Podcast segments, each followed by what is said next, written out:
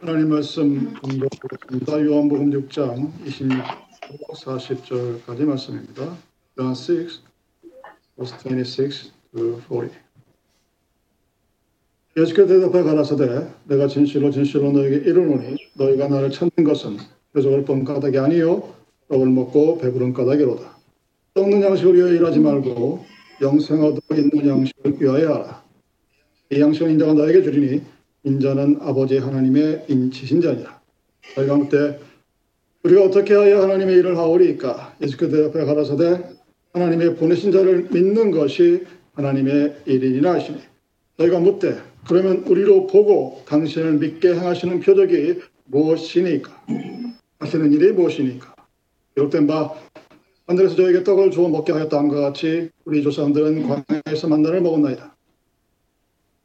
계속해서 이르시되 내가 진실로 진실로 너에게 이르노니 하늘에서 내린 떡은 모세가 준 것이 아니라 오직 내 아버지가 하늘에서 내린 참 떡을 너에게 주시나니 하나님의 떡은 하늘에서 내려 세상에게 생명을 주는 것입니다.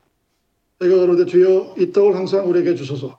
계속해서 가라사대 내가 곧 생명의 떡이니 내게 오는 자는 결코 줄이지 아니할 터이요 나를 믿는 자는 영원히 목마르지 아니하리라. 그러나 내가 너희들을 이르기를 너희는 나를 보고도 믿지 아니하는도다 하였느니라. 아버지께서 내게 주시는 자는 다 내게로 올 것이요 내게 오는 자는 내가 결코 내어 쫓지 아니하리라. 내가 하늘로서 내려온 것은 내 뜻을 행하려 함이 아니요 나를 보내신 이의 뜻을 행하려 함이니라. 나를 보내신 이의 뜻은 내게 주신 자 중에 내가 하나도 잃어버리지 아니하고 마지막 날에 다시 살리는 이것이니라. 내 아버지의 뜻은 아들을 보고 믿는 자마다 영생을 얻는 이것이니 마지막 날에 내가 이를 다시 살리리라 하시니라. 아멘. 너희들이 어, 삶을 유지하기 위해서는 먹어야 합니다. 육신을 위해서 먹거리가 있어야 하는 것처럼 우리 영혼이 또한 건강하게 살기 위해서는 생명의 양식이 합니다. 예수님이 거의 또 다섯 개 물고기 두 마리로 남자만 5천 명, 대략 잡아서 약만 5천 명의 백성을 먹이고도 12마리가 넘는 기적을 행하셨습니다. 사람들은 그래서 예수를 참으로 세상에 오신 그 선지자지라 하면서 자신의 임금으로 삼으려고 하셨습니다. 우리가 알다시피 예수는 세상의 임금이 되기 위해서 이 땅에 오신 것이 아닙니다. 그래서 예수는 홀로 산에 올라가 잠시 휴식을 취했고 날이 저물어서 제자들만 배를 타고 가보나무로 건너갔습니다. 남아있는 사람들이 예수를 찾아 헤매 다녔습니다. 베세대도 없고 바닷가에도 없어서 찾아다니다가 아 가보남에 간 것을 알고 수십 명도 아니고 남자만 5천 명 합치면 만 5천 명의 사람들이 산과 들과 바다로 예수를 찾아가는 장면을 연출합니다. 영화적인 상상력에서 이 장면은 굉장히 스펙터클한 멋있는 장면이죠.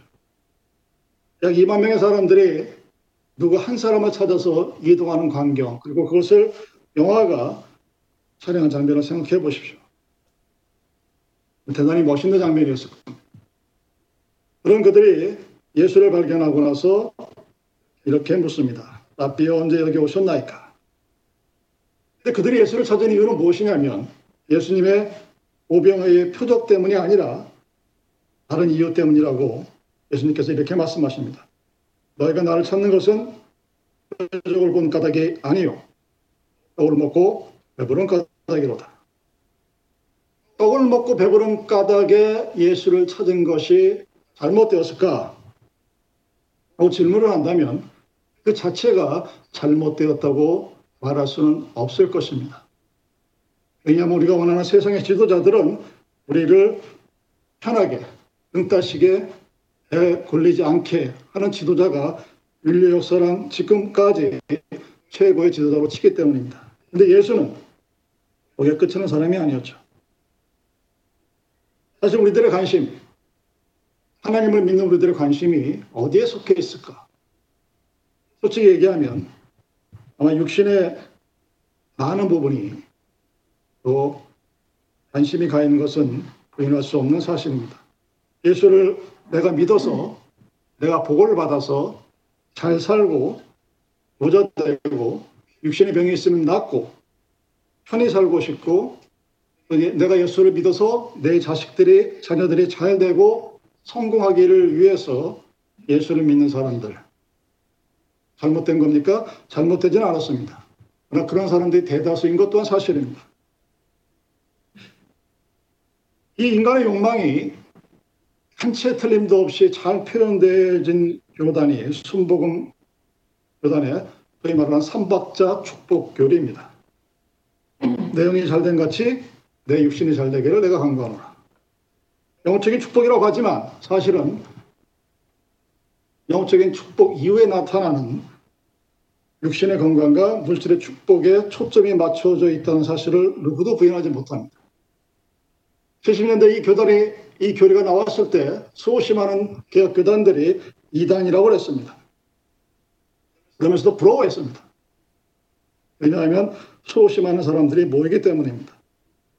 그래서 순복음 교단을 이단에 정제했던 교단들이 어느덧 그 순복음 교단의 교리를 그대로 따르는 설교와 성경 공부를 가르칩니다. 그리고 내가 육신이 건강하고 물질의 축복이 있어야 내가 예수를 온전히 믿은 축복의 증거라고 말합니다. 그러나 여러분 분명히 알아야 할 것은 교회는 소셜 서비스 기관이 아닙니다. 밥을 먹여주는 것도 아니고 하스피탈도 아닙니다. 육신의 병을 고쳐주는 것도 아닙니다. 우리 자녀들 잘 되라고 치성 드리는 대단은 더더욱 아닙니다. 예수는 누구고 교회는 뭐 하는 곳일까? 그런 것을 분명히 알아야 합니다. 27절에 이렇게 말씀합니다. 썩는 양식을 위하여 일하지 말고 영생하도록 있는 양식을 위하여 하라. 이 양식은 인자가 너에게 주리니 인자는 아버지 하나님께서 인치신 자니라. 자, 믿음이 올바른 목적과 예수님이 누구인지를 가르쳐주는 27절의 말씀입니다. 여러분 육신의 양식은 아무리 좋아도 맛있어도 먹어도 먹어도 시간만 시간이 조금만 지나면 배가 고픕니다. 그리고 여러분들이 아무리 몸에 좋은 음식을 먹어도 언젠가는 그 육신의 생명은 끝이 나고 맙니다. 그래서 우리는 성경은 그것을 썩는 양식이라고 얘기합니다. 음식이 먹고 나면 소화가 됩니다. 그리고 우리의 몸 밖으로 배출이 됩니다. 그러한 양식이 주님이 말씀하시는 썩는 양식입니다. 여러분들 지금까지 땀 흘려 일하는 것, 무엇 때문에 수고를 하십니까? 아마 대부분의 사람들이 이 썩는 양식을 위하여 수고합니다. 남들보다 조금 더 맛있고 좋고 즐겁고 재미있게 살기 위해서 아마 고생을 할 거예요. 그리고 돈을 봅니다. 우리는 부인할 수 없습니다. 우리가 육신이 있는 한 양식을 먹어야 되고 하루 세끼를 먹어야 되고 쉬어야 되고 일해야 됩니다. 성경이 우리에게 얘기하는 것은 그것이 불필요하다거나 없어도 상관이 없다는 것이 아니라 그 썩는 양식만 위해서 우리에게 주어진 시, 간을 낭비하지 말고 영생하도록 있는 양식을 위해서도 일해야 된다는 사실을 말하고 있는 것입니다. 영생하도록 있는 양식. 무엇을 그렇게 얘기할까요? 35절 말씀입니다.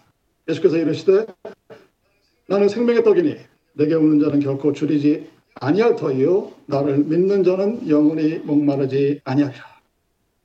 예수는 스스로를 생명의 떡이라고 합니다. 그리고 이 세상에서 그 표적과 기사를 우리 떡 다섯 개, 물고기 두 마리로 모두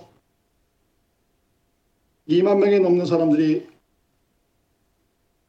먹게 하는 표적을 통해서 기사를 통해서 우리에게 증거하십니다. 단순히 수없이 많은 사람들에게 배에 굴리지 않기 위해서 한 것만은 아니란 사실입니다. 우리가 성찬식에서도 떡은 예수의 몸을 상징한다고 얘기합니다. 예수님이 떡을 떼어 나눠 주셨다는 것은 자신이 십자가 달린 그 시체로 자신의 몸을 찢어서 온 인류에게 영생의 복음을 나누어 주겠다는 상징적인 표현입니다. 우리는 오병의 기적을 몇 배로 뻥튀기 하는 축복으로만 받아들이게 되면 그 기적을 그런 식으로 이해하고 기도의 제목으로 삼게 되면 여러분의 삶은 항상 힘들고 지칠 수밖에 없습니다. 아주 조그만한 빵 다섯 개와 물고기 두 마리로 수없이 많은 2만 명이 넘는 사람들이 나누어 먹었습니다. 이 모습 자체가 하나님 나라의 본질적인 모습입니다. 예수가 하나님의 나라를 설명하면서 하나의 아주 적은 겨자씨가 땅에 심어져서 그늘을 제공하는 새가 와서 깃들 만한 큰 나무로 자라게 한다는 것을 하나님 나라의 모습으로 설명합니다. 어떻게 우리들의 오늘의 삶 속에서 그러한 일이 일어날 수 있을까 하는 얘기입니다. 그 일이 가능한 것은 오병이에서 일어난 이 떡은 단순한 떡이 아니라 바로 생명의 떡이기 때문에 예수님인 영생하도록 있는 양식입니다. 스스로가 생명의 떡이라고 얘기합니다. 생명을 위해서는 생명의 떡이신 예수님을 먹어야 된다고 얘기합니다. 그래서 예수님의 말씀을 듣는 것이 바로 생명의 떡을 생명의 양식을 먹는 것이라고 얘기합니다. 요한복음 15장 7절입니다. 너희가 내 안에 거하고 내 말이 너희 안에 거하면 무엇이든지 원하는 대로 구하라. 그래야면 이루리라. 무엇이든지 원하는 대로 구하라. 그러면 이루리라. 이렇게 해도 안 되던데요? 라고 질문하는 수없이 많은 사람을 봅니다. 그렇게 질문하는 사람 또는 그렇게 상담하는 사람들에게 성경은 이렇게 얘기합니다. 무엇이든지 원하는 대로 구하라 그러면 이루리라. 그 전에 해야 할 일은 너희가 내 안에 거하고 내 말이 너희 안에 거했을 때, 즉 주님의 말씀을 듣고 주님의 살을 먹어서 주님께서 주신 그 말씀이 내 안에서 온전히 이루어질 때 내가 구하는 모든 것이 이루어지겠다는 하나님의 말씀은 불변의 진리입니다.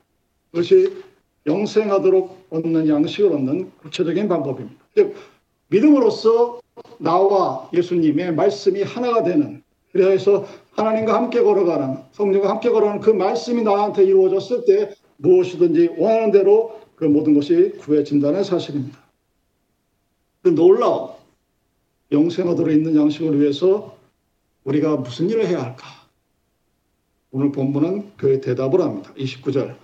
하나님께서 보내신 일을 믿는 것이 하나님의 일이니라. 우리는 하나님의 일이 무엇인가 수없이 많이 토론합니다. 그리고 봉사를 하고 뭐 기타 여러 같은 데 여러 가지로 일을 하죠. 성경은 하나님의 일이 무엇이냐? 하나님의 보내신 것을 믿는 것이다. 즉 하나님이 보내신 예수를 온전히 믿는 것이 하나님의 일이라고 하셨습니다. 어떻게 온전히 믿을까요? 가장 기초적인 하나님과의 펠로십을 시작할 수 있고 끝마칠 수 있는 예배에 여러분의 신령과 진정을 다하여 참석하는 일이겠죠. 그곳에서 하는 찬송과 기도와 봉헌이 형식적이 아니라 내 온몸을 다하여서 하나님께 드리는 예물로서 바쳐질 때 가능한 이야기입니다. 그리고 주의 말씀을 듣고 실천하고 그 말씀이 내 안에 거하여서 내가 어떤 행동을 하든 그 모든 행동 근거의 판단이 되는 것이 바로 하나님의 말씀이 되었을 때 우리는 하나님을 온전히 믿게 됩니다. 그럼 칸트의 도덕 제일 법칙 중에 하나가 무엇인지 아십니까? 내가 옳은 일을 하면 됩니다. 근데 그, 그 내가 하는 옳은 일이 다른 사람들에게 피해를 끼치거나 별로 좋지 않은 일을 겪게 되면 아무리 내가 옳 다고 생각을 해도 멈춰야 된다는 것이 칸트의 제일 도덕 철학입니다.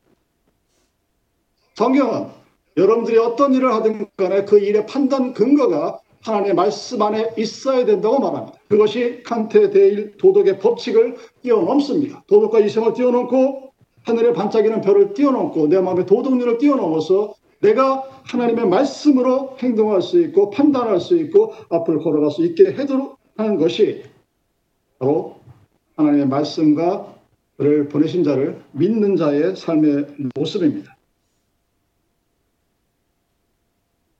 복음을 전해서 생명을 살리는 것이 하나님의 일입니다. 성도가 서로 화목하고 교제하여서 이 땅에 있는 지상의 교회가 천국의 모델이 어떤 것을 보여준가 하는 것도 하나님의 일입니다. 예수를 믿는다는 증거는 세상에 대한 목마름이 사라진 것으로 증거할 수 있습니다. 여러분들이 나에게 주신 하나님의 은혜를 기억하는 한 우리는 세상의 것을 인하여 목말라 하지 않습니다. 그 순간 내가 세상의 것으로 목말라지 아니야 하는 그 순간에 내가 세상을 이겨노라 하는 예수님의 말씀이 나의 삶에서 온전히 이루어지기 때문입니다. 예수를 나의 주로 고백했음에도 불구하고 나의 삶 속에서 세상의 것에 대한 타는 목마름이 있다면 그것은 내가 예수를 온전히 믿지 못하고 세상에 대한 열망과 감정이 더 많다는 것을 스스로 증명하는 것입니다. 지금 이 순간 우리는 과연 무엇이 목말라서 무엇이 간절해서 내가 스스로 영적이고 육적인 갈증을 느끼고 있는가 하나님 앞에서 아마 솔직하셔야 할 것입니다. 예수님이 이렇게 말씀하십니다. 나는 생명의 떡이니 내게 오는 자는 결코 줄이지 아니할 터요 나를 믿는 자는 영원히 목마르지 아니하리라 했습니다. 예수를 믿으면 목마를 일이 없습니다. 이 말은 이유는 예수를 온전히 믿지 못했기 때문입니다. 생명의 떡인 예수를 내가 온전히 받아들이지 못한 이유입니다. 우리가 음식을 먹어서 온전히 소화가 잘 되어야 되죠. 그리고 하루에 한두 번은 그것을 밖으로 내보내야 그 사람이 건강한 사람이라고 합니다. 영의 양식을 잘 먹었는데 온전히 소화를 못 시켜서 내 몸속에만 갖고 있으면 그 사람은 이제 독이 쌓이게 되죠. 병이 시작하게 됩니다. 우리가 예수의 생명의 떡을 먹었다면 우리는 영적으로 굶주리지 않습니다. 목마르지 않습니다. 세상의 것들 때문에 힘들어하지 않습니다. 본문 40절 말씀입니다. 내 아버지의 뜻은 아들을 보고 믿는 자마다 영생을 얻는 이것이니 마지막 날에 내가 이를 다시 살리리라 하십니다. 우리를 향하신 아버지 하나님의 뜻은 무엇일까? 예배도 온전히 드리지 못하고 예배를 드린다 해도 여러분 한번 생각, 상상을 한번 해보세요. 다들 마스크 쓰고 앉아서 성가하는 모습. 마스크 쓰고 앉아서 쳐다보는 모습. 참, 그래요. 아, 이게 진짜 뭐가 잘못되어도 한참 잘못되어 가는구나. 하는 것을 느낍니다. 이유를 연구하는 사람들이 우리들에게 경고합니다. 인류에게 나머지 시간은 40년이 아니라 10년밖에 남지 않았다. 이미 그 징조가 여러 가지 모습을 통해서 우리에게 보여집니다. 그런 삶 속에서 우리를 향하신 아버지 하나님의 뜻은 무엇일까? 40절 말씀에 의하면 우리는 두 가지를 살펴볼 수가 있습니다. 첫 번째가 하나님의 아들이신 예수를 보고 믿는 것입니다.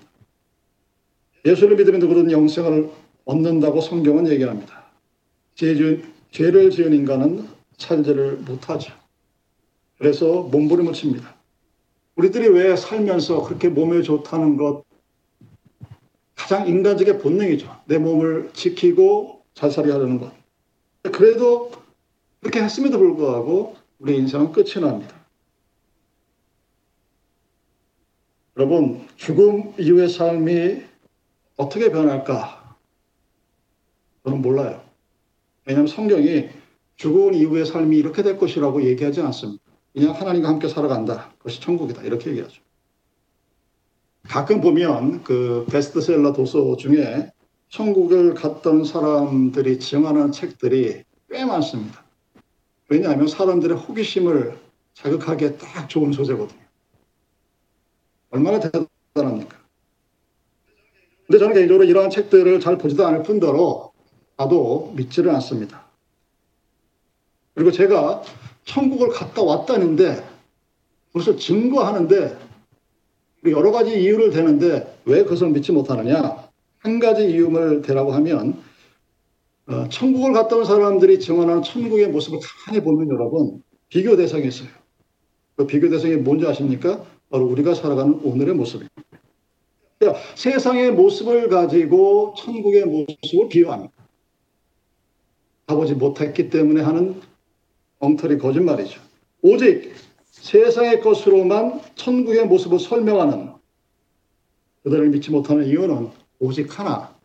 천국이 세상보다 조금 더 살기 좋은 거예요. 여러분 세상에서는 돈 때문에 고민하시죠? 거기 그게 없다는 겁니다. 그러면서도 평수를 따집니다. 그러면서 보석이 있다는 것을 얘기합니다. 세상과 다른 점이 별로 없죠. 그래서 안 믿습니다. 그들이 세상에 없는 정말 대단한 무엇인가를 가지고 내가 천, 죽어서 천국에 갔다가 살아 돌아왔다 하는 것을 증거하고 증언한다면 저는 그 사실을 믿을 겁니다. 근데 그들은 천국을 세상보다 조금 더 나은 곳으로 묘사합니다. 그러나 여러분 그것은 천국이 아닙니다. 내가 예수를 믿는 이유는 내가 죽음의 골짜기를 걷는 그 순간에도 두려워하지 않을 것은 주가 나와 함께 하심이라 하시는 그 고백을 믿기 때문입니다. 그것이 제 개인적인 신앙 고백의 이유입니다. 하나님의 아들이 우리에게 보내신 그 예수님의 뜻은 다시 산다는 얘기입니다. 예수를 믿으면 죽었다가도 다시 사는 것이 하나님의 뜻입니다.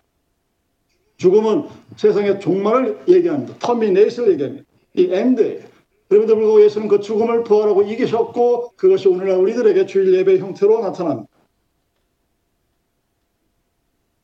그래서 우리는 내가 사망의 골짜기를 걸을지라도 그곳에서 주와 함께 다시 걸을 수 있다는 확신을 가지고 오늘을 살아갑니다. 그래서 세상이 두렵지 않습니다. 그래서 예수님이 세상을 이겨놓으라고 선언하셨고 그 세상의 것이 아무것도 없음에도 불구하고 그는 하나님의 아들이라 칭함을 받게 되는 것입니다.